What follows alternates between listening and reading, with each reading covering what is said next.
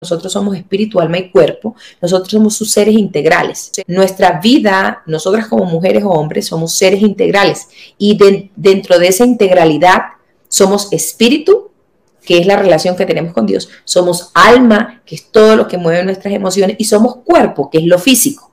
Tanto lo espiritual como lo físico es absolutamente importante. Desde mi relación espiritual, desde mi alma y desde mi cuerpo, yo necesito estar completamente entregada al Señor. Por eso la palabra del Señor dice, ese fue uno de los primeros versículos que mi mamá me regaló desde niña, Primera de Tesalonicenses 5:23. Y el mismo Dios de paz os santifique por completo.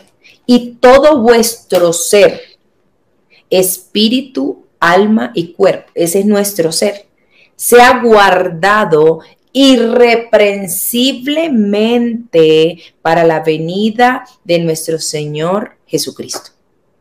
Entonces yo no solamente debo guardar mi área espiritual, yo no debo guardar solamente mi alma, yo no debo guardar solamente mi cuerpo, o sea, como separado, no, yo debo ser integral en mi relación con Dios, yo debo guardar esa integralidad.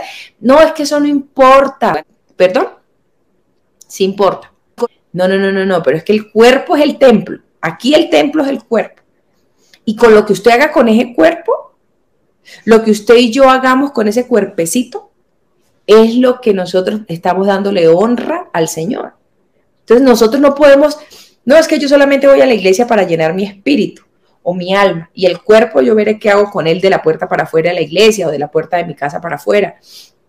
O yo veré qué hago en mi intimidad con mi cuerpo es mi cuerpo y mi cuerpo es mío y como el libre desarrollo de la personalidad, pues yo puedo hacer lo que yo quiera porque el cuerpo es mío. Sí, pero es que eso no dice la palabra. Y cuando nosotros recibimos al Señor y desde la vida espiritual, desde mi relación con Dios, con ese ser supremo, pues el Señor me dice la importancia de yo como mujer o como hombre, si usted está aquí, debo guardarme para el Señor. Cualquier pecado que nosotros cometamos con el cuerpo, pues es mucho más grave, porque es que el cuerpo es el templo. Necesitamos vivir en pureza para el Señor. Pero eso es un tema que el Señor va trabajando con nosotros.